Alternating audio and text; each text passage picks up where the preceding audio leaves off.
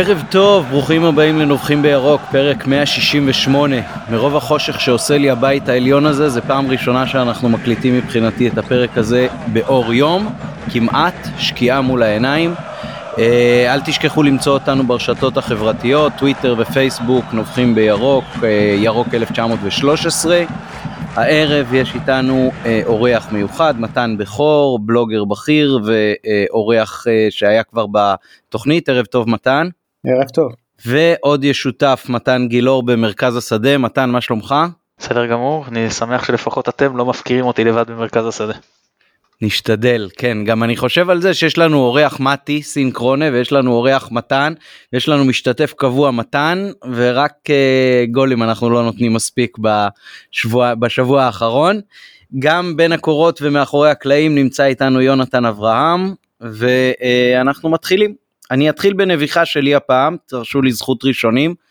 Uh, אנחנו עדים לכל מיני התכנסויות של uh, קהל, מה שאולי היה צפוי קצת בעידן הזה שלא נותנים לו להיכנס ולראות את המשחקים בפנים, אז יש כל מיני התגודדויות לפני ואחרי משחקים. ומתוך תקווה שתהיה לנו איזושהי סיבה לעשות דבר דומה אולי אחרי הדרבי אז הנביחה שלי קוראת לקהל אל תתגודדו תהיו הכי ילדים טובים שאפשר אולי עוד השנה נצליח לראות כדורגל באיצטדיון מה שהכי חשוב לכולנו. אה, אז אה, זאת הקריאה שלי למאזינים שלנו בני משפחותיהם וכל מי שמחובר אליהם ברשתות כאלה ואחרות. באמת באמת בואו נהיה הכי ילדים טובים שיש ואולי נרוויח מזה משהו לקראת סוף העונה שייתן לנו תקווה לעונה הבאה. אז קודם כל אתה כמובן צודק כאילו האינטרס הוא תישארו בבית תוכלו להיכנס לאצטדיון זה הרי מה שאתם רוצים. כמה שיותר מהר אז קודם כל זה נכון אבל אני אגיד שלמרות זאת אם אתה מחוץ לאצטדיון אז מה הטעם אז באמת תישאר בבית. אבל את שני אוהדי הפועל תל אביב שנכנסו על המנוף, אה, אה, הפועל תל אביב זה אני לא נגד בית"ר ירושלים לא, אני לא יכול שלא להצדיק אותם, הם עשו מה שצריכים לעשות כדי לצפות בקבוצה שלהם באצטדיון, זה מה שנקרא, זה, זה, הם נראים לי ההגיוניים וכל השאר המשוגעים, אבל להתגודד מסביב למגרש זה באמת מיותר. נעבור עכשיו לנביחה של אה, מתן בכור, האורח, זכות הראשונים שלך. אז הנביחה שלי לא נביחה כזאת רצינית, אבל אני אני חושב שההתעסקות אתמול אה, של כולם, גם של התקשורת וגם של המועדונים, אה, בשירה, בשירה של עומר אצילי ומי זה עוד היה? דור מיכה עם אוהדי מכבי תל אביב, אחרי זה ראיתי כותרת שמכבי חיפה יצאו קולות שאמרו צריך להעמיד אותם לדין ודברים כאלה.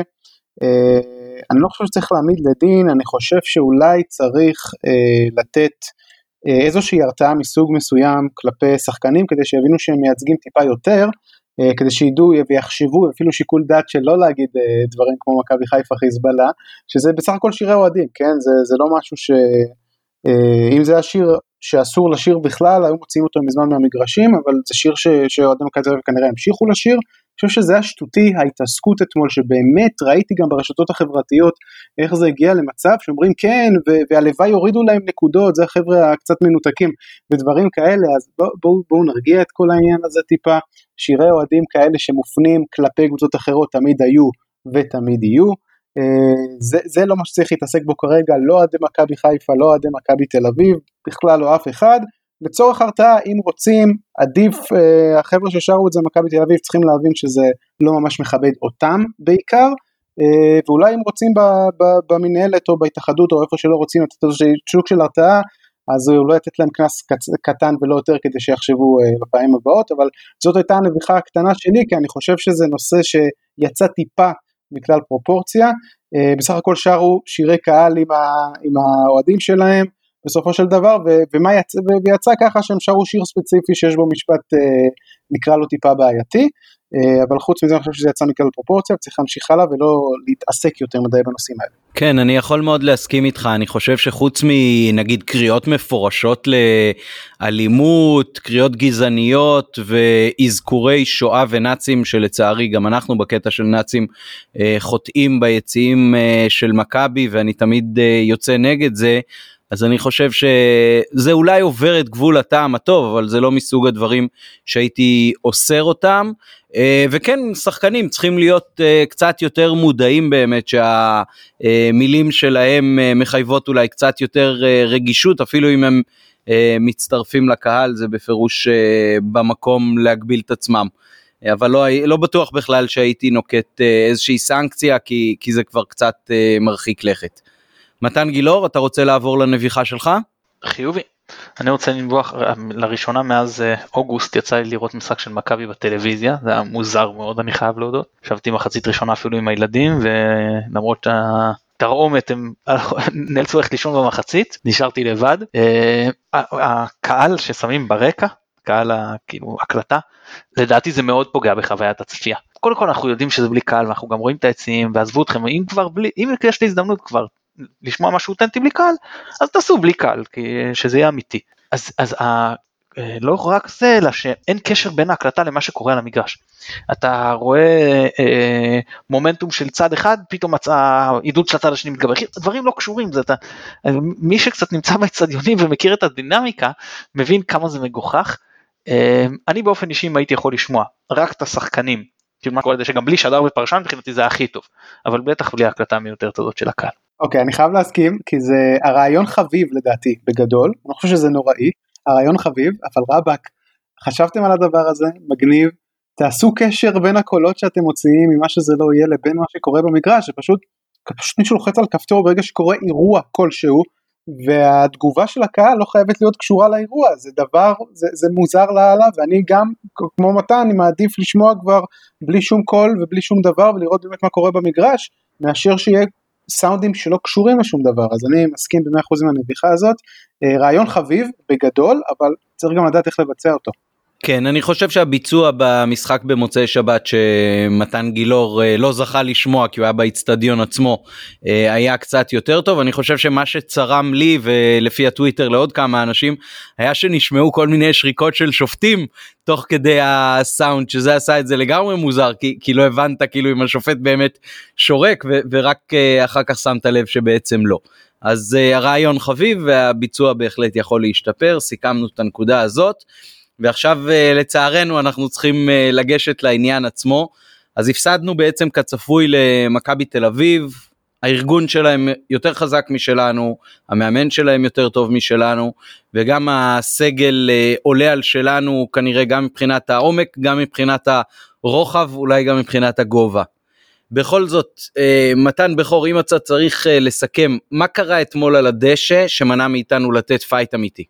קודם כל לא הייתה תוכנית משחק בכלל, זאת אומרת תוכנית המשחק הייתה לשחק משחק רגיל נגד קבוצה שאתה לא יכול לשחק נגדה משחק רגיל, אה, שזה קצת הרגיז אותי אפילו, כי מכבי תל אביב זאת קבוצה שאתה יכול באמת, אה, משחקת בצורה מאוד ברורה נגד כל הקבוצות בליגה, אתה יכול לזהות לבד מה החסרונות שלה, ויש לה ואתה יכול לזהות מה היתרונות שלך שאתה יכול לנצל נגד החסרונות האלה. ומכבי חיפה פשוט עלתה ושיחקה את המשחק הרגיל שלה אה, שהוא די מבולגן במיוחד נגד קבוצה מאורגנת כמו מכבי תל אביב שהוא די מבולגן והיא ניסתה אה, פשוט לשחק את המשחק שלה וזה משהו שלא היה לי מובן. מכבי חיפה הייתה צריכה לעלות עם תוכנית משחק אה, שאי אפשר להניע כדור נגד קבוצה כמו מכבי תל אביב. לפחות לא אף קבוצה בליגה, אוקיי, אי אפשר להניע כדור, אי אפשר לשחק כרגיל, צריך להתכונן למשחק מסוג אחר, וזה ראינו גם בשלושת המשחקים, אגב, בין מכבי חיפה למכבי תל אביב העונה, גם במשחק בסמי עופר, זה ששמנו את השלושה שערים והכל מגניב והכל טוב ויפה והיה משחק שהיו בו רגעים טובים, צריך לזכור שהיה דקה 60 בערך באותו משחק, מכבי תל אביב הייתה בשליטה אבסולוטית, מכבי חיפה נראתה רע מאוד, אז אני לא ראיתי את העבודה הזאת.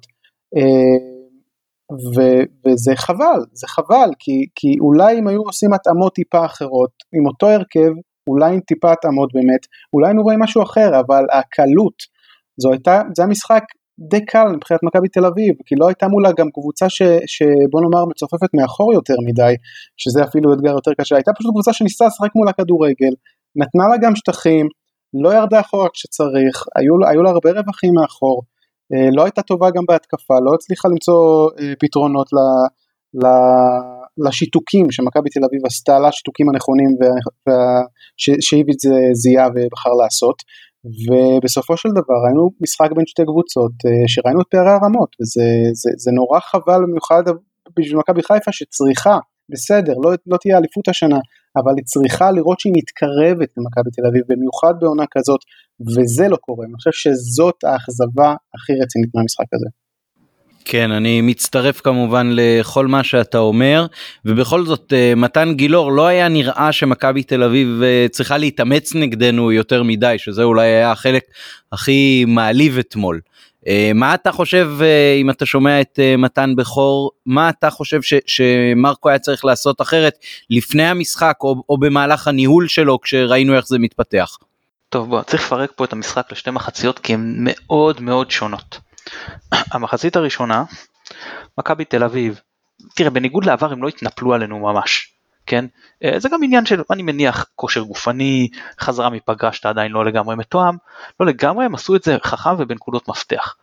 הכוונה, אה, כמו שהיה ג'ורדן רולס, הם עשו פה נטע רולס, בסדר? מה שנקרא ביחי ההבדל, כן? הם אמרו נטע לביא עובד בהגנה בשביל שלושה שחקנים. אה, הוא צריך לחפות על המגנים, שכל פעם שכל משהו לעזור כמו שקשר אחורי גם עושה בדרך כלל והוא צריך לאחוז את האמצע. עכשיו בדרך כלל יש סוג של עזרה של אשכנזי זה גם לא מספיק אני אתה יודע מה שאני חושב שצריך עוד קשר אחורי אבל אה, אבל אה, במקרה הזה הוא היה צריך להתמודד מול שלישיית אמצע מאוד חזקה ששניים מהם כל הזמן נכנסים ברחבה אחד מהם הוא ביחד עם לביא המחלץ הכי טוב בליגה ובצדדים עוד עושים לך אה, אה, זוגות על, על המגנים שאתה צריך כל הזמן לבוא ולעזור, כי עזרו וילצחוט ועבוד אבל לא מספיק, לא כמו שאתה מצפה מקשר קו וזה גם עניין של עייפות, ראית גם את וילצחוט שהיה היחיד שתפקד אצלנו טוב במחצית הראשונה, היה ממש טוב, הדריבל שלו הצליח, הוא פשוט התעלל שם בג'רלדש, אה, לעומת מחצית שנייה שהוא כבר היה שפוך, אז אתה אומר אם הוא גם היה עוזר בהגנה כמו שאתה מצפה ממנו בכלל הוא היה לא רלוונטי גם למשחק ההתקפה. אז הם הבינו שנטע עובד, אה, איביץ' הבין גם שזה מה שהולך להיות, אנחנו ידענו את זה, אני בטוח שגם איביץ' ידע את זה. ומה שהוא עושה, הוא אומר אם נטע לא נח בהגנה בכלל, בניגוד לשחקנים אחרים, כן, שנחים מדי פעם, אז אני אתן לו גם לא לנוח בהתקפה. וכל פעם שהוא מקדר, מקבל את הכדור, כל פעם שומר אחר, שחקן אחר, יבוא ויציק לו ויטריד אותו וישגע אותו. וכששחקן כל הזמן באינטנסיביות קבועה, בעיקר בליגה שלנו, שרגילים שיש לך זמן לחשוב, שרגילים שהכל איטי יותר, ש... ו... ועל אחת כמה וכמה כשמגיעים בכושר גופני אה, נמוך אחרי פגרה שזה גם בכושר משחק ירוד אז נוצר המצב הזה שלוי כאילו מהבחינה הזאת התפרק הוא לא הצליח להתמודד עם זה שהוא כל הזמן חייב לעבוד נונסטופ. וזה בסדר בליגה שלנו אף אחד לא, לא עובד כל הזמן נונסטופ. אני מחזיר אותך לרעיון של דולד חזיזה אם אני לא טועה בפודיום וגם דיברנו על זה פה.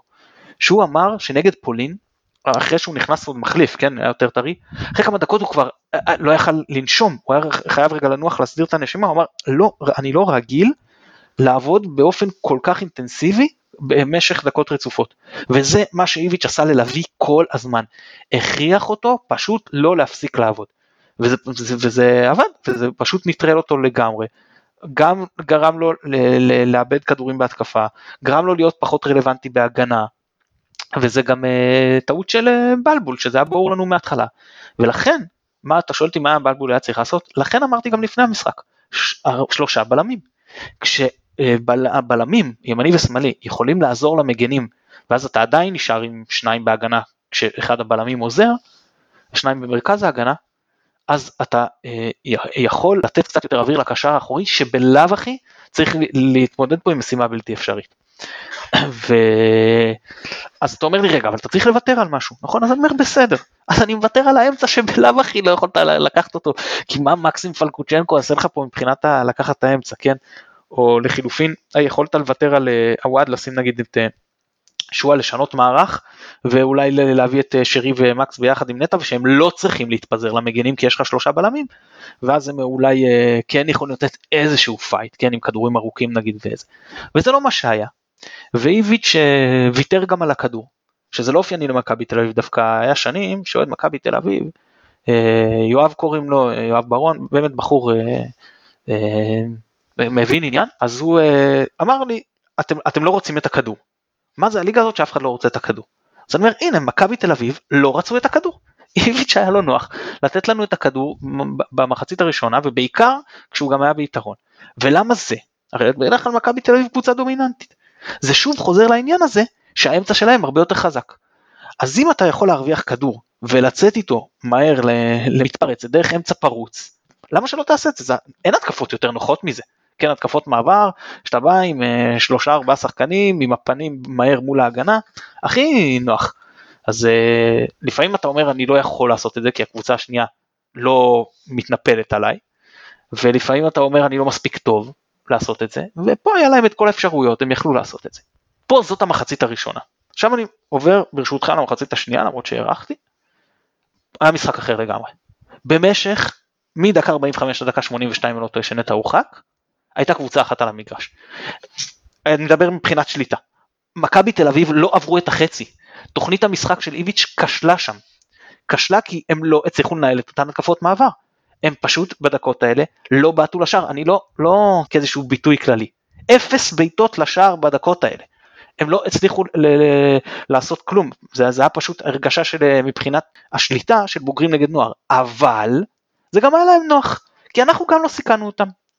ואני חוזר שוב למשחקים אחרים, שאני יושב ב- ביציע עם בן דוד שלי ואני אומר לו, אנחנו לא עוברים את החצי, מה זה, אנחנו לא עוברים את החצי, אז הוא אומר לי, אז מה, הם מחזיקים בכדור, הם לא מסכנים אותנו, אז שיחזיקו בכדור ולא יסכנו אותנו ויסתובבו סביב עצמם, וזה מה שאנחנו עשינו. הסתובבנו סביב עצמנו ולא סיכנו אותם, אז האם אני חושב, ברוב המשחקים, ברוב השנים שהם ניצחו אותנו, אמרתי גם, הם היו גדולים עלינו והרבה יותר טובים מאיתנו, והגיע להם לנצח, וזה היה מפגן דומיננטיות, ופה לא היה את כל הדברים האלה, אני רואה שהרשת מלאה בזה, ואני אומר שיש פה איזשהו משהו שצפינו לפני, ועכשיו בואו נשפוך את זה כי, כי, כי זה מה שקרה, ואת כל ההיסטוריה הארוכה של, של השנים האחרונות, של מה היה במשחקים בין הקבוצות. אני חושב שאם לוקחים את זה ומנתקים את המשחק הזה משם, אז הוא לא, לא עומד בקטגוריה הזאת בכלל. כי עזור, זה אותן דקות בחצי שעה הראשונה של, ה, של המחצית השנייה, החזקנו 64% בכדור. זה משהו שגם נגד קבוצה קטנה אני חושב שהוא חריג. וגם מבחינת הכושר הגופני, אמרו, וגם טרקן אמר לפני שהוא חושש, וראיתי היום אנשים שאומרים הבדלים בכושר הגופני, אני לא יודע, אני הרגשתי שהכושר הגופני שלנו יותר טוב, שהם אלה שמחכים שהמשחק כבר ייגמר, ומנסים לרדוף ולא מצליחים, ו- ואנחנו אלה שמגבירים עוד ועוד את הלחץ, שוב, לא עשינו את זה אפקטיבי, לא הצלחנו לייצר הזדמנויות מבחינה התקפית, אבל הלחץ עבד, אי אפשר להגיד שלא. כן, כי עובדה שהחזקנו 64% בכדור, לא מול אה, קבוצה שיושבת 11 שחקנים על קו השער, לא, לא רוצה להעליב אף אחד, אבל רעננה, בני יהודה, נס ציונה, לא, מול מכבי תל אביב, כן? אה, וזה אגב, גם אחת הסיבות שהם ניצחו אותנו לאורך כל השנים האלה, בניגוד לקבוצות כמו בני יהודה שניצחו אותם יותר, או בית"ר ירושלים שניצחו אותם יותר, שאנחנו תמיד גם רצינו להיות יותר דומיננטים, אף פעם לא רצינו לעשות, או כמעט אף פעם לא לעשות בונקר, בסדר? אתה יכול להיות הגנתי, אבל לא לגמרי. כי יש לך איזושהי תפיסה כן של עצמך כקבוצה גדולה נכון אז, אה, אז וזאת אחת הסיבות שמולנו היה להם הכי קל ואת השיעורי הצלחה הכי גבוהים ביחס להרבה קבוצות או יותר גבוהים מהרבה קבוצות אחרות שפחות טובות מאיתנו. ו, ופה זה, זה ביאה אז גם פה הם לא הלכו לגמרי אחורה אבל זה היה אה, מאוד חד צדדי המחצית הזאת לכן אני בכלל לא חושב שהגיע להם אה, לנצח שוב מערכי ההרחקה אז ברור שכבר זה היה אה, כבר לא היה ניתן למנוע את זה ובאמת אה, הם, הם קבוצה טובה יותר, יש להם שחקנים טובים יותר, סגל עמוק יותר, מאומן יותר, מאמן טוב יותר, ארגון טוב יותר, אני לא בא לקחת מהם כלום. במשחק הזה, ואולי זה נבע גם מזה שחזרה מקורונה ואולי זה נבע גם מזה שהיה להם נוח כי הם היו ביתרון, היה פה אה, מ-45 עד 82 פשוט לא זוכר מתי היינו דומיננטים מולם בצורה כזאת לכזה פרק זמן. אני הולך אפילו אתה יודע, אה, הם באמת בעטו, אנחנו לא בעטנו למסגרת, והם בעטו אותו מספר בעיטות לשער פחות או יותר, אבל כן למסגרת, ועדיין, אתה מסתכל על המרחק של האיומים, שתי הקבוצות, יותר מ-20 מטרים מרחק ממוצע. אתה מסתכל כמה מתוך האיומים היו מתוך הרחבה, רק שתיים לתוך קבוצה, השאר היה בחוץ. זה היה משחק התקפי רע של שתי הקבוצות. גם מה שהם, השערים שלהם, וגם שאר המצבים, לא שערים שאי אפשר שג'וש לא יכל לקחת. אני מאוד תופס ממנו אבל הפעם היה לו משחק לא טוב. את שני השערים הוא יכל לעצור. כל מיני השמטות שהיו לו שם מאוד לא אופייני ואז אתה אומר לעצמך וואו זה כמעט נכנס. כן אבל זה כדור קל לשוער. זה לא משהו שאמור אה, אה, בכלל להביא אותך למצב שאתה, שאתה, שזה, שזה באמת בעיטה קלה. אתה מסתכל גם על XG, שנכון, סטטיסטיקה והכל ועדיין, כמעט שווה. במצב ש... ש... אז להציג את המשחק הזה ואני רואה את זה המון ברשתות החברתיות עכשיו כאיזשהו חד צדדי כהוכחה של הנה זאת אלופה ראויה שדרסה וזה וואלה אני לא מסכים עם זה. ושלא תגידו לי שאף אחד לא יגיד לי כן כי זה הקבוצה שלך שאתה אוהד הנה נגד הפועל תל אביב אמרתי הם היו יותר טובים מגיע להם לנצח זה היה בושה וחרפה מבחינתנו. הפעם זה לא היה ואגב היה גם קצב אה, נמוך מאוד שוב כנראה בגלל הכושר הגופני שלא אופייני לקבוצות האלה בניגוד לפעם שעברה שעד הדקה ה-70 היה קצב מסחרר ואחרי זה התעייפו פעם זה קרה הרבה יותר מוקדם והמשחק היה מאוד מרדים. זהו וסליחה על החפירה. תמשיכו מפה. זו הייתה הרצאתו המלומדת של מתן גילאור במסגרת אה, תוכניתנו אוניברסיטה משודרת. נעבור עכשיו למתן בכור. מתן, אתה חושב שתוך כדי המשחק מרקו יכול היה לעשות איזשהם שינויים שהיו גורמים לזה שהמשכו היה אחרת? אני יכול להגיד שהעובדה שלא היה קהל גרמה לי לחשוב אחרי שספגנו את הגול, אולי למרות שזה כאילו מהלך הגנתי, כן נכון להכניס אה, עוד בלם. כדי קצת יותר לייצב את ההגנה, גם הביטחון מאוד מאוד נפגע אחרי הגול הקל הראשון שחטפנו. ואולי היה צריך אז לעבור למערך של 5-4-1 או משהו כזה, היית עושה איזשהו שינוי כדי לנסות לשנות תוך כדי? קודם כל הוא עשה חילופים, אז אי אפשר להגיד שהוא לא עשה שינויים מסוג מסוים. העניין הוא שאני חושב שהוא עשה את השינויים במצב שבו המשחק כבר נוח למכבי תל אביב. שנתן גילאור דיבר על זה, על זה שהם ישבו אחורה מסיבה שמכבי חיפה יכולים להניע כדור ו- וכל עוד זה לא מסכן אותם אין בעיה שזה יקרה, אה, שזה בדיוק, זה היה ה mindset שלהם במחצית השנייה, למרות שמכבי חיפה נכנסה באמת אה, יותר למשחק ושלטה בו גם, אבל שוב אם, לשליטה אין תכלס ואם השליטה עדיין כשאנחנו מדברים על שליטה זה אומר נטע לביא משותק לגמרי, זה אומר צ'רון שרי השחקן הכי מסוכן מקבל את הכדור אה, במרכז המגרש ולא בחלק המסוכן. אה, אז זה אומר סוג של שיתוק לחלק ההתקפי של מכבי חיפה ושיהיה למכבי חיפה מאוד קשה להבקיע. אה, מה היה קורה אם לדוגמה סתם תאורטית אה, בדקה ה-60 מכבי חיפה הייתה משווה? לדעתי היינו רואים חצי שעה של לחץ כבד של מכבי תל אביב ומכבי חיפה כי זה היה ככה המשחק היה בנוי באותו, באותו רגע. ברגע שהם הובילו את ה-1-0 הם הרגישו מאוד בנוח אה, עם איך שהמשחק מתנהל הם הרגישו בנוח עם זה שמכבי חיפה באמת לא מסכנת אותם שזאת הייתה העובדה. מכבי חיפה מחזיקה בכדור אחלה אבל הם לא סיכנו אותם. מבחינת בלבול שוב אם מסתכלים על הספסל שהיה אתמול לא היו כל כך הרבה אופציות אבל כן לדוגמה סוף פה פוטגוריאנו אם אני לא טועה שזה, שזה השם משפחה שלא יתפוס אותי כי זה קשה סוף אה, נכנס אחרי ה-2-0 עכשיו אם אתה נותן לשחקן אה, אם אתה נותן לו לשחק בקבוצה שלך זה אומר שאתה מאמין בו אפילו מעט. למה לא להכניס אותו כבר בדקה 80 במצב של 1-0 שמה שנקרא ת, ת, תעשה בלאגן כבר במגרש כי כאן אתה, אתה רואה שהקבוצה שלך לא מצליחה להגיע למצבים אז תבלגן את המשחק תנסה לראות מקסימום תחתום, תחטוף את השני אבל תיתן את ה... תהיה אמיץ יותר ואני לא ראיתי את הדבר הזה אה, ומרקו הוא, הוא שמרן הוא שמרן ואנחנו מכירים את זה כבר שנה וחצי הוא לא אוהב לבלגן את המשחק גם במצבי קיצון וזה לרעתו, אני חושב שגם אתמול, אה, אבל היו עוד הזדמנויות בעבר שהוא היה צריך לבלגן משחקים מסוימים, בין אם זה היה במצב של תיקו, בין אם זה היה במצב של פיגור, ואולי להוציא מהם יותר, ואולי היום מכבי חיפה הייתה במקום אחר, אני לא יודע, אבל אה, השמרנות שלו, אני לא רוצה להגיד פחדנות, אני קורא לזה שמרנות, במצבים מסוימים מביאה אה, את הקבוצה למצבים כאלה, אה, ובגלל זה לא ראינו אתמול גם באמת אף שינוי מהותי. שהוא ביצע אה, לא במערך, אה, לחזור לדעתי לשלושה בלמים ברגע שמכבי תל מובילה 1-0, אני לא יודע כמה זה היה אה, עוזר. אה, היה צריך לדעתי לפתוח עם שלושה בלמים, אבל זה, זה, זה לפתיחת המשחק. אחרי כבר שמכבי תל מובילה, אני לא יודע כמה זה היה עוזר. אה, בכל מקרה, אני, אני גם, לזכותו של מרקו, אני לא יודע אם לזכותו, אבל אה, משהו ש, שיהיה ככה לצידו זה שבאמת על הספסל לא היו יותר מדי כלים מרשימים.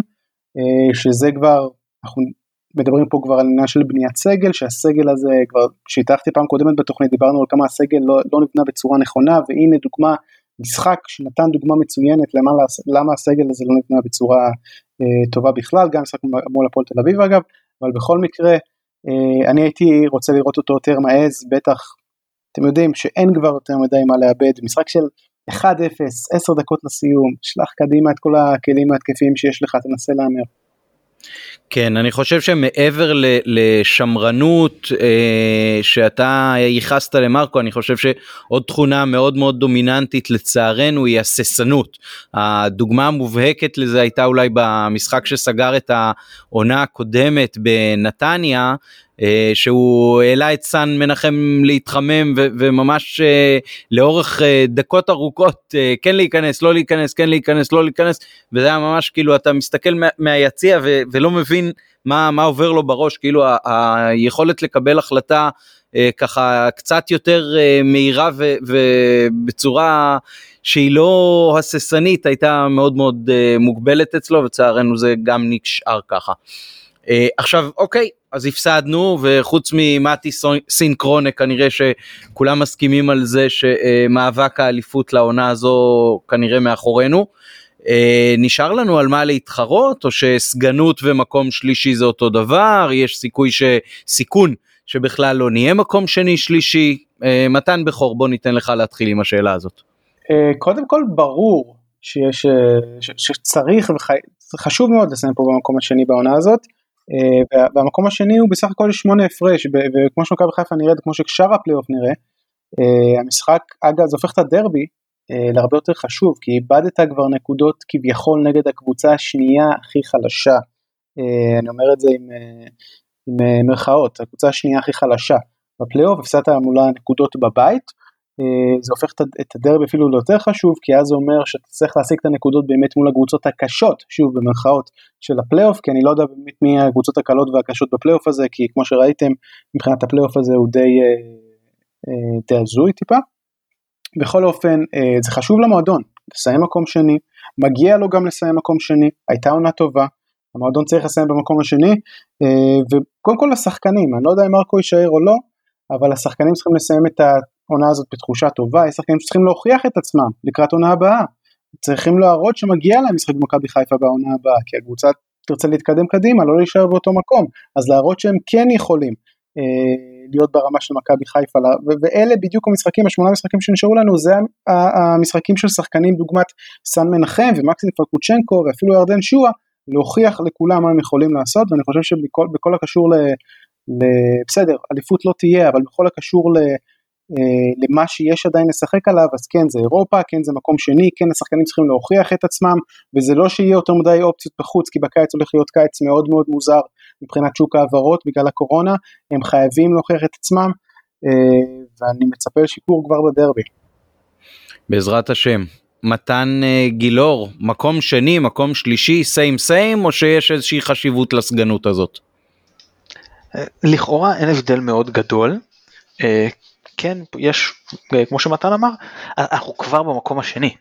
אז כאילו יש ערך שאם נרד למקום השלישי זה עם איזה מומנטום אתה מתחיל את העונה הבאה. ואתה דיברת על זה הרבה פעמים של תנו לנו פעם אחת מומנטום חיובי אמיתי לא של שלושה ארבעה משחקים אלא משהו יותר רחב והמועדון יכול להתחיל להתגלגל בצורה הנכונה ואז גם כל דבר שאתה עושה שחקנים חדשים שמגיעים משתלבים טוב יותר ואתה יודע הכל נראה הרבה יותר טוב ושם אתה יכול אה, ללכת לכיוון החיובי. אז, אז אנחנו לא רוצים לחזור ל, ל, אתה יודע, לשלילי הזה ש, שהיינו בו במשך אה, לא מעט שנים אז וזה לא שאם תסיים שלישי זה יהיה כזה נורא אלא אם היית כבר בפער שמונה נקודות שמונה מחזורים לסיום והיריבות שלך גם לא נראות כזה אה, גרויסה מציע, ובכל זאת אה, שמטת, שמטת את זה, אז, אה, אז יהיה לא טוב. עוד דבר, שלך תדע איך ייראו המפעלים האירופאים. יכול להיות שיגידו, תקשבו, יש קורונה, אנחנו מאחרים את המוקדמות נגיד, מקצצים אותם בחצי, מתחילים סתם דוגמה מוקדמות באוגוסט, או בספטמבר אפילו, אבל מה, יש רק סיבוב אחד, אז אנחנו חותכים רק מקום שני של אה, ישראל שולחת שלוש נציגות במקום ארבע. זה יכול להיות, אני לא אומר שזה מאוד אה, כאילו סיכוי גבוה, אבל זה, זה לא תרחיש דמיוני בעיניי, וזה עוד סיבה למה חשוב לסיים במקום השני, ויש גם את העניינים של אתוס והכל, וזה בנוסף. כן, אני מאוד מסכים עם שניכם, אני חושב שעיקר החשיבות אולי של הסגנות זה הטעם טוב שיישאר מהעונה הזאת שבסך הכל הייתה לפחות בעונה הסדירה מאוד מאוד מוצלחת, אני מקווה שהאפשרות לסיים בטעם טוב גם את אה, הבית העליון שהתחיל זוועה, אה, תיתן לנו ככה קצת יותר אה, אדרנלין לקראת שנה הבאה ו... ו גם תייצר ביטחון בקרב השחקנים שיישארו וגם אולי יעזור להשאיר פה נגיד את שרי או משהו כזה שאם יהיה פה מין נאחס כזה אז שחקנים הרבה יותר ירצו לברוח ואלה שיצליחו לברוח הכי טוב יהיו כנראה אלה שאנחנו נרצה להישאר איתם. אז uh, מהבחינה הזאת גם אני מסכים איתכם שהסגנות יותר מהעובדה שאתה שני ולא שלישי uh, החשיבות היא יותר לעתיד לבוא. עכשיו uh, מה העניין הזה עם אירופה בכלל לא נוסעים למשחקים בחו"ל אין טיסות אין כלום uh, כל המוקדמות האלה בכלל מעניינות אותנו כשהמצב מסביב הוא כל כך סוער מתן בכור ראשון.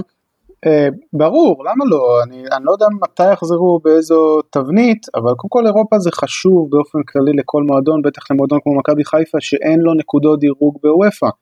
אה, אז הוא חייב, חייב לתת בעונות הבאות בשנה, שנה, שנתיים, אה, שנה, שנתיים, שלוש הבאות, איזושהי עונה טובה באירופה כדי באמת לקבל דירוג. אז בשביל מכבי חיפה אירופה זה חשוב, בין עם קהל ובין בלי קהל, העניין של הניקוד הוא חשוב מאוד. אה, והיא חייבת לשפר אותו, ואירופה גם מושכת שחקנים, אירופה יכולה להביא אה, הרבה יותר שחקנים אה, מאופציה שבה אין אירופה, במיוחד לליגה כמו ישראל, אירופה לדעתי חשובה, אבל לא צריך לחשוב יותר מדי לכיוון הזה עדיין, אני לא יודע מה יקרה עם אירופה, אבל האם, אני לא יודע אם יתחילו בזמן, לדעתי תהיה דחייה של הכל, שזה לא מפתיע, אה, אבל השאלה האם אירופה חשובה בכלל, או אם צריך להתייחס אליה כהישג או כמשהו שצריך להגיע אליו, אז בוודאי, בוודאי, גם אם אין קהל, אירופה עדיין זה דבר חשוב מאוד למועדון כמו מכבי חיפה. כן, אני מסכים כמובן, למרות שהאפשרות לנסוע כנראה לא תהיה בקיץ הזה. אה, מתן גילאור, אתה חושב ששני ההפסדים האלה לתל אביביות חרצו את גורלו של מרקו? אני ממש מצטער אבל אה, נורא קיוויתי שבפלייאוף הזה אנחנו נוכל אה, להתייחס בעיקר לדברים שקורים בזמן אמת ופחות אה, עם אה, הסתכלות כבר לעונה הבאה. אבל אה, נראה לי שאחרי הפתיחה הלא טובה הזאת אנחנו אה, נעניין את עצמנו ואת המאזינים שלנו יותר גם אם נתייחס כבר קדימה אז מרקו כבר לא יהיה איתנו בשנה הבאה בניגוד אולי למה שחשבנו לפני שבוע. יכול להיות שכן, יכול להיות שלא, אה, אני אהיה פה קצת אלי אוחנה. אני מעריך שלא, אבל אגב זה לא אומר שאני חושב שהוא לא צריך, אני מעריך מה שיקרה. אני לא חושב שיש פה איזה משקל מאוד יוצא דופן לשני המשחקים האלה לעומת אה, שאר העונה. אתה יודע, זה גם תלוי איך יתפתח הבית העליון, אתה יכול לסיים אותו סתם דוגמה עם אני זורק ארבעה ניצחונות רצופים בסדר ואז מה אז, אז, אז ההרגשה תהיה אחרת. אה, כל עוד ההחלטה לא תתקבל עכשיו, ואצל שחר קשה לי מאוד להאמין שהיא תתקבל בשלב הזה, אז אה, אני לא רואה איזשהו אה, ערך מסוים לשני משחקים האחרונים.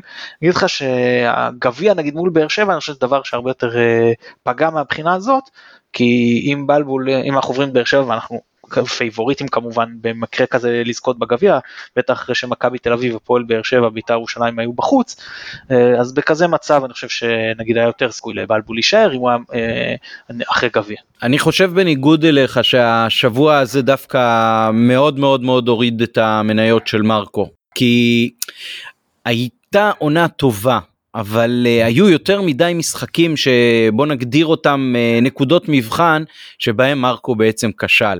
אחרי ההפסד למכבי תל אביב אצלנו בבית 4-3 אז uh, הפער גדל ואז מיד אחרי זה הוא הצטמק בסדרת משחקים וכשכבר יכולנו ממש להדביק אותם אז הם כל פעם שיחקו לפנינו איבדו נקודות וגם אנחנו איבדנו נקודות.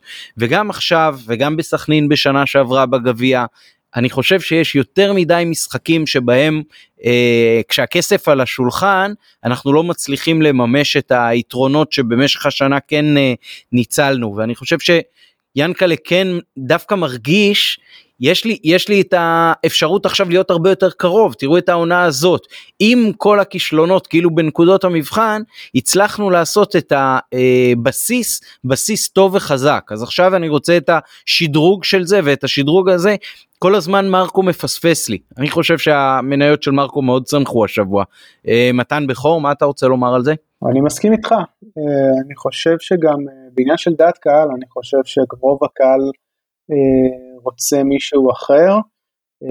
אני לא יודע כמה זה יהיה רלוונטי לרכישת מינויים בעונה הבאה כי אני לא יודע אם בעונה הבאה הקהל עדיין חוזר או לא אני לא יודע איך זה יעבוד אבל לי מרגיש שרוב הקהל לא רוצה את מרקו, מרגיש, מרגיש שזה מספיק. אגב, אני גם מרגיש שרוב הקהל מעריך את מרקו על מה שהוא עשה ועל זה שהוא לקח קבוצה שהייתה באמת במקום נוראי וייצב אותה, אבל כנראה, ממה שנראה בסגל הנוכחי בטח, כנראה שלמרקו אין את היכולת לשדרג קבוצה ל-level שצריך לשדרג את מכבי חיפה הנוכחית. זו שאלה טובה מי צריך uh, לעשות את זה, אבל שוב אני אומר כנראה שלמרקו, ואני רוצה לסייג את זה טיפה, כי באמת בסגל הנוכחי שיש לו אני לא חושב שהוא יכול להתמודד באמת עם מכבי תל אביב. אולי אם היה לו סגל אחר היינו יכולים לדבר אחרת ולהגיד שהוא לא מוציא ממנו מספיק מהסגל שיש לו. בגלל שאין לו סגל מספיק טוב, uh, אז זה באמת לזכותו של מרקו. מה יהיה? אני לא יודע, אבל אני חושב שאם לדוגמה סתם אני זורק פה מרקו כן ממשיך ומתחיל את העונה הבאה בצורה לא טובה, אז זה כבר יגרום למצב של הקהל נגד הקבוצה, ועוד זה אחרי עונה שהקהל כן אה, יתחבר מחדש לקבוצה, צריך מאוד להיזהר עם ההחלטות שלוקחים פה, כי אסור שוב להגיע למצב שנגיד לפני שנתיים שלוש שממש הקהל היה נגד הקבוצה במצבים מסוימים. כן אני מסכים איתך התחושה היא שמכבי קצת נבנתה בסוג של אה, מגדל קלפים שברירי כזה שברגע שאתה מוציא קלף אחד אז uh, הכל מתמוטט ובאמת uh, רצנו עם הרכב קבוע בניגוד לעונות קודמות והרכב קבוע שעשה uh, דברים מאוד יפים כולל הניצחון בבית נגיד על uh, שטרסבורג כולל uh, חזרות מפיגור uh, וכולל uh, כיבוש הרבה מאוד שערים שרובם מבושלים זאת אומרת ראינו פה. משהו שעובד אבל ברגע שאחד אה, אה, מהגלגלים במכונה הזאת אה, חורק או לא נמצא או לא כשיר אז זה משפיע בצורה דרמטית והתחליפים הם לא טובים והגיוון הוא לא מספיק מבחינת שיטות המשחק. מתן גילאור אתה חושב שהסוף שבוע הזה שתי, שני ההפסדים לתל אביביות זה בעצם משהו שמשקר סתם איזושהי נפילה של שני משחקים בהשפעת קורונה והיעדרויות והכל או שזה בעצם חושף את uh, מה שחושבים uh, לפעמים אחרים על מכבי. קבוצה בינונית שהצליחה לנצח בעיקר את הקטנות השנה צברה נקודות uh, עשתה את מה שהיא יכולה לעשות אבל uh, לא התעלתה ואין בה איזושהי מיוחדות או שפשוט אה, זה מה יש ואי אפשר יותר מזה. מה, איפה אתה בין שתי האפשרויות? תראה זה גם וגם זה שילוב, אה, מכבי למשל קבוצה יותר טובה מאיתנו אז אה, ובכל זאת יש משקל להיעדרויות. עכשיו ההיעדרויות האלה צריך לק... להבין זה לא גזירה משמיים. מה הכוונה לפעמים קורה ששחקן אתה יודע קורע צולבת במחנה אימון נו מה אתה יכול לעשות עם זה. אבל ככל שאתה מעמיס יותר על שחקנים עולה הסיכוי שלהם להיפצע. וההתנהלות בכלל עם דולב חזיזה הייתה שערורייתית. ידעת שהוא פצוע, הוא כבר עשה מנוחה ארוכה, חזר, ושוב יצא לפציעה, שעד שהוטסת אותו כבר זה היה עמוק בתוך פגרת הקורונה. במקום בשנייה שנכנסת לפגרה והליגה הוקפאה, ישר להטיס אותו לניתוח. אז אתה מבין, אז זה למשל לא גזירת גורל, וידעת שהוא שחקן שנכנס, דיברתי על זה כל העונה, שהוא שחקן שלא מפסיק לעבוד על המגרש, הוא נכנס להמון טאקלים, מסכן את עצמו, לא מפחד, וזה עולה בפגיעה בגוף, ולא הייתה מספיק רוטציה. אה, אז יש כאלה שאומרים, אם הייתה רוטציה, לא היינו בכלל מגיעים למקום הזה, במצב שיש לנו על מה לדבר, כי היינו עוד כל כך מאחורה. ואני חייב לדעת שאני לא מסכים, ואני חושב שכן היה מקום לרוטציה, וצריך לדעת איך לעשות אותה. ובלבול את השחקנים, אה, כמה שחקנים מאוד מאוד שחק. וחלק מזה שוב נכון לא היה בסגל חלק בהחלט היה אפשר גם אם זה לפעמים אה, דורש אה, לשנות מערך. לדוגמה אה, ואני סליחה אני אוסיף עוד משהו ואז אני אתן את הדוגמאות. זה גם נבואה שמגשימה את עצמה. כי כשאתה שוחק את ה-11 שלך 12 13 לא משנה אתה מגיע למצב ששאר הסגל לא בכושר. ואז כשאתה מחליף ואתה בא לשחקן שלא שיחק חצי שנה ואתה אומר לו עכשיו אתה צריך להיות ברמה של קבוצה צמרת אז הוא לא יהיה.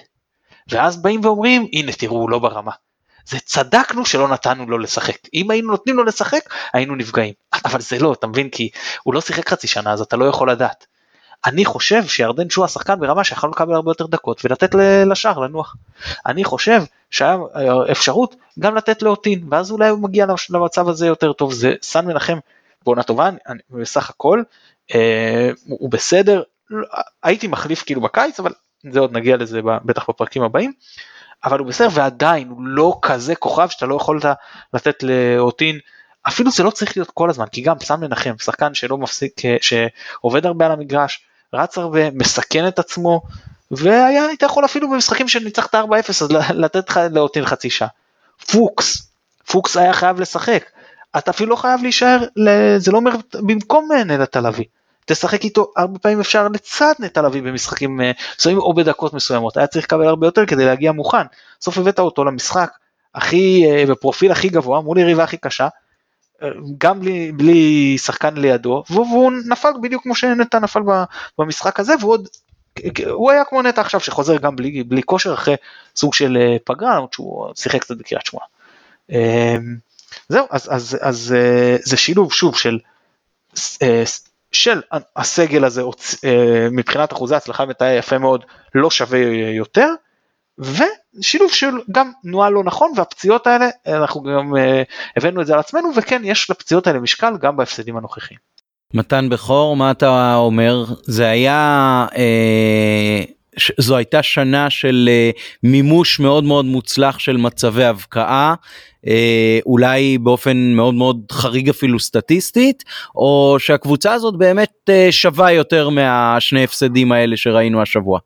היא בטוח שווה יותר מהפסד נגד הפועל תל אביב, כי זה היה באמת משחק נוראי של מכבי חיפה עם הצבת הרכב נוראית וגם אחרי זה תיקון הטעויות כביכול היה לא טוב, זה היה משחק הזוי לגמרי בכללי של מכבי חיפה בשנים האחרונות, לא רק בתקופת מרקו, אה, אבל אם נדבר באמת על שוב, דיברתי לפני על להוציא יותר מהסגל הזה, אני לא חושב שאפשר להוציא יותר מדי אה, יותר מהסגל, אנחנו רואים באמת במספרים אה, ניצול אחוזי, אה, ניצול הזדמנויות באחוזים מאוד מאוד גבוהים, ניקיטה עם מספרים מצוינים כבר עוד לפני שהסתיימה העונה, אני חושב שאפשר להגיד שהייתה לו עונה טובה מאוד, אבל אנחנו רואים עדיין שיש בקבוצה כמה דברים שלא עובדים בצורה שצריכה, ש, ש, שקבוצה עם שאיבות כמו של מכבי חיפה צריכים לעבוד.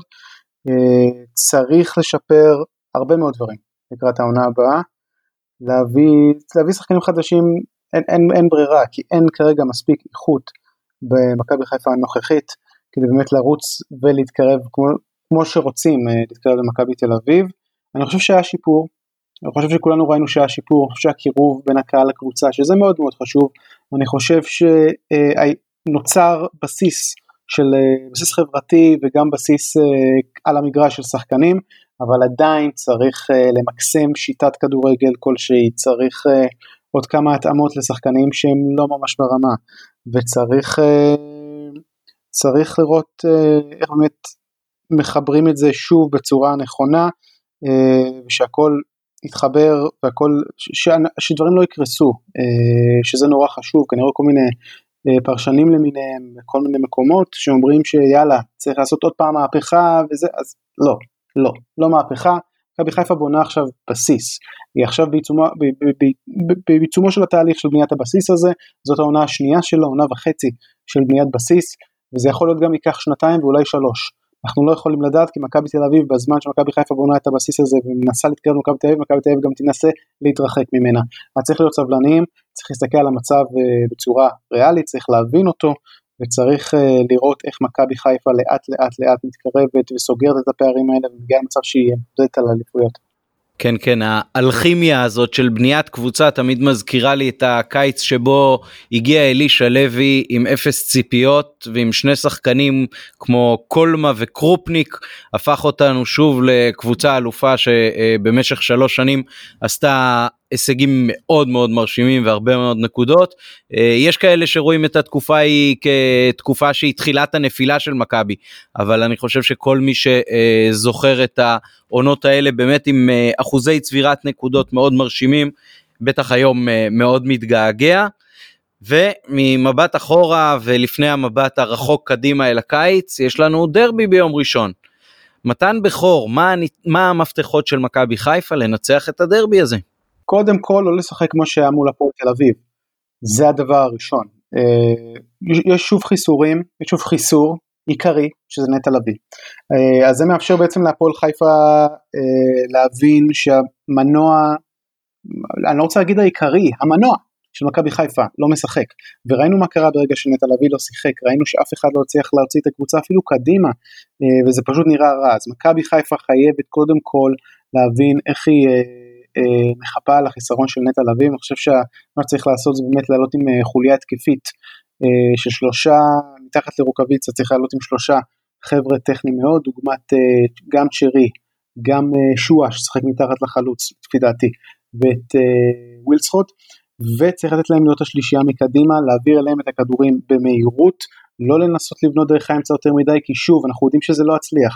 אה, פקוצ'קו חייב לפתוח, אבל ראינו שהוא לא ממש יודע איך לבנות ולהוציא קבוצה קדימה.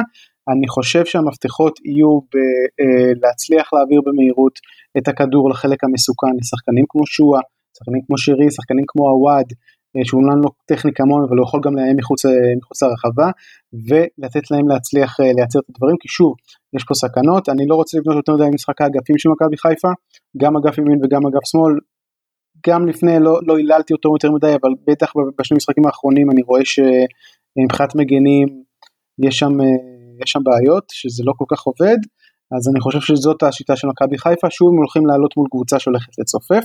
להבדיל מהפועל תל אביב אני לא צופה שהפועל חיפה תצא קדימה יותר מדי, הפועל תל אביב העזה ויצא ולא, ולא התביישה לעשות את זה, וצריכה לתפוס את מכבי חיפה לא מוכנה, מכבי חיפה, צריכה להיות, להיות מוכנה לסוג של משחק שבו קבוצה תצטגר מולה ותהיה מאחור ולדעת איך לפתור את, ה, אה, איך לפתור את הבעיות שיווצרו לה, ואני חושב שככה צריך לשחק. אגב, אה, משהו שאני הייתי עושה, הייתי מנסה את סיינסבורג כקשר אחורי במשחק הזה, לשחק כקשר אחורי בגראסהופרס, יכול להיות שזה לא ילך לגמרי, אבל ראינו את עופרי ארד כקשר אחורי וגם זה לא הלך, אז אין נראה לי יותר מדי מה להפסיד בסיטואציה כזאת.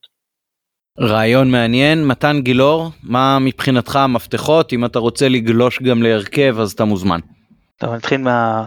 לא אגיד לך הרכב מדויק כרגע, אני צריך לחשוב על זה, בגדול, אה, יש לנו באמת בעיה קשה באמצע, אז הייתי הולך שלושה בלמים והייתי כן חושב בהתחלה לסגור את המשחק, מאור, אה, לוי, מוחמד גדיר אולי, שוב, אני מניח שבלבול ראה אותם יותר ממני, uh, השאלה אם הוא בכלל מוכן לנסות את זה כקונספט, זאת אומרת, אם הוא אומר, נגיד שהם ברמה, בסדר? אם הם לא אז אין מה לדבר, בסדר שיעלה בלעדיהם, בוא נניח שהם כן ברמה של... שעדיף לך לשחק איתם מאשר בלי קישור אחורי בכלל או עם איזה אלתור של בלם כקשר אחורי. אז השאלה אם בלבול מוכן אה, בכלל לתת לילדים כאלה, אני מקווה שכן. אה, ולדעתי כמו שאני רואה את זה עכשיו, בלי, שוב בלי לראות אותם באימונים והכל, אז זה ההימור שהייתי כן לוקח, לשחק עם חבר'ה שיכולים להחזיק אמצע, כי ראינו שבשני המשחקים האחרונים, מצד אחד אנחנו לא מצליחים לעצור את היריבה לפחות עד שהיא ביתרון, בסדר? אה, ומצד שני אנחנו גם מאבדים פה משהו התקפי, כי אה, דיברת על, אה, על כמה הצלחנו לנצל הזדמנויות השנה והכל, אבל זה גם כי הגענו להרבה הזדמנויות איכותיות מזה שחילצנו כדורים בש, בשטח המגרש ליריבה. וזה לביא, זה אשכנזי, זה חזיזה, שחקנים שכנראה לא רלוונטיים, שניים מהם בטוח ואחד לפחות בפתיחה, לא רלוונטיים לך למשחק הזה. איך אני כן יוצר חילוצים באמצע, איך אני כן גורם לזה שהפועל לא תצליח, יש להם אה, סך הכל קישור לא רע, יש להם כלים, אתה יודע, יכול, יכולים להפתיע ולפתוח עם, אה, עם, עם, עם ורמוט, שאני מניח שלא, אבל אולי זה יקרה ואז הוא יכול לעשות לך נזק. גידי קניוק, אחד מהבועטים מרחוק הכי טובים בליגה. מהרן לאללה שחקן מהיר שיבוא לבלמים האיטיים שלנו חוץ מחבשי נגיד אבל אני גם לא בטוח שהוא יפתח עם הפנים.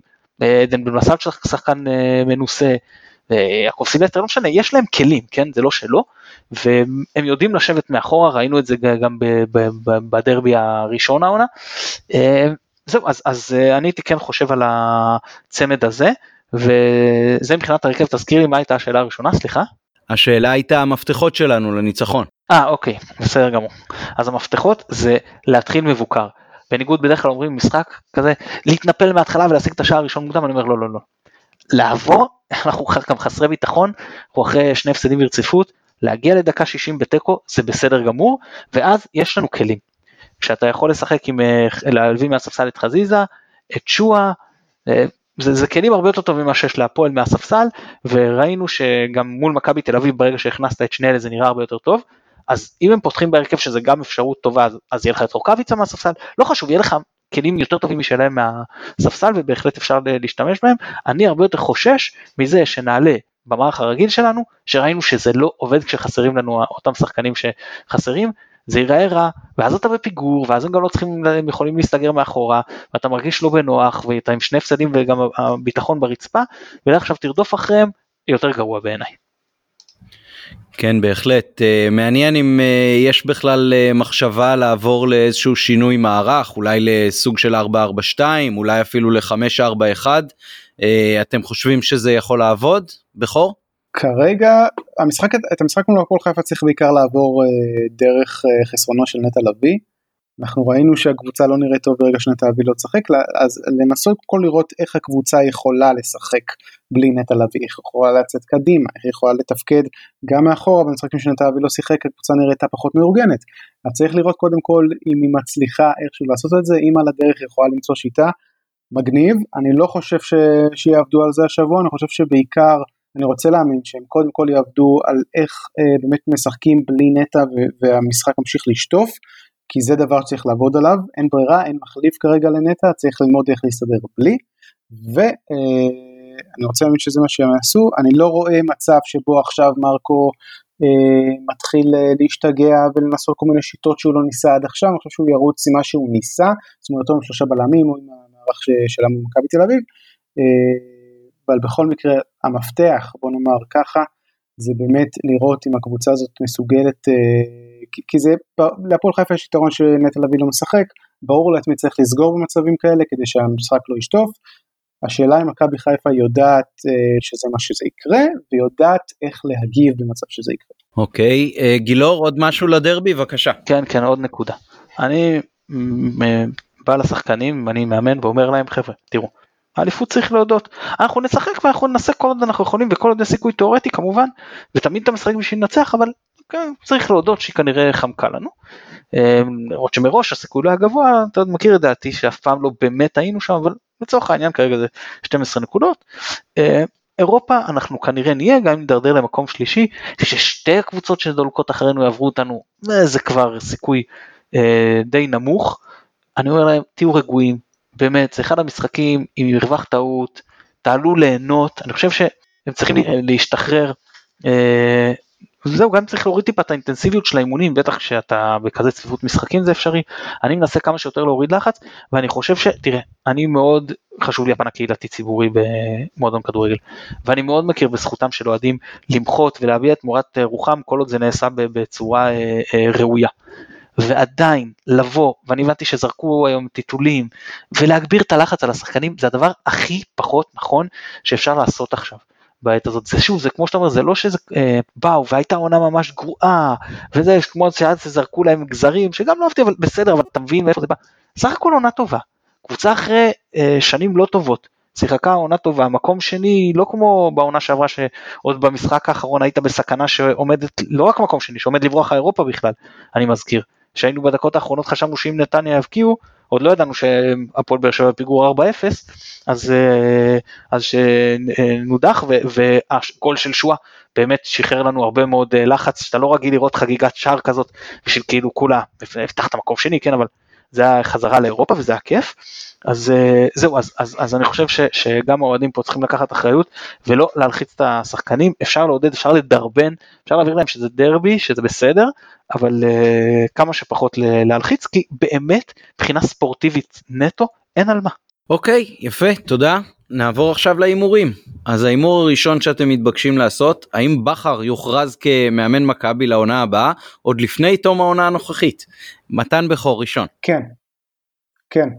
יש לי את התחושה, זו תשובה קלה ואין לי יותר מדי מה להגיד יותר מזה, זו תשובה פשוטה. אה, יש לי פשוט את התחושה, זו תחושה, זה לא מבוסס על משהו או משהו כזה, אבל פשוט תחושה שזה, שכן, שזה יקרה, שלוש ארבע מחזורים לסוף ככה נקבל את ההודעה, וגם לדעתי זה באמת גם יהיה ברק בכר, כן. מתן גילאור, מה אתה אומר? באופן רשמי אני חושב שלא. אוקיי okay, אז אני חושב שאיפשהו באמצע אני חושב ששני המשחקים הקרובים מאוד מאוד ישפיעו על זה אה, ואני חושב שאם אה, בשני המשחקים הקרובים אנחנו אה, שוב לא ננצח גם בדרבי גם נגד בית"ר אז יש בפירוש סיכוי שעוד לפני תום העונה הנוכחית בכר יוכרז כמאמן. עכשיו על ההימור היותר פשוט מתן גילאור מה תהיה התוצאה בדרבי? 2-1 הפועל. אוי ואבוי. מתן בכור, מה אתה אומר? 2-1 מכבי. אוקיי, אני הולך 3-0 ירוק, לא יודע מאיפה באה האופטימיות הזאת, אבל כנראה לקיתי בשכחה לגבי שתי התוצאות האחרונות שלנו וההיעדרות של אה, נטע. עכשיו אה, לפני סיום אני מבקש אה, להזכיר אה, בשמו של אה, טרקן שהוא גם צדק שלא נתבזה בבלומפילד והוא גם צדק ביחס להרכב.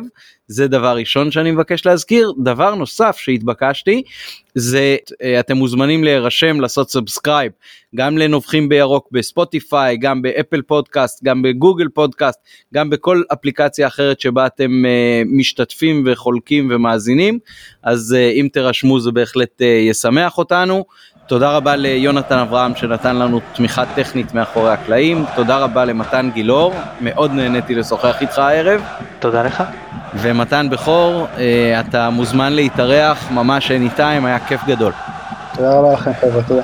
בהחלט, שנזכה לסכם גם ניצחונות בשבועות הקרובים, שיהיה האזנה ערבה לכולם, ושיהיה לנו דרבי שסוף סוף יהיה ירוק ומשמח. לילה טוב.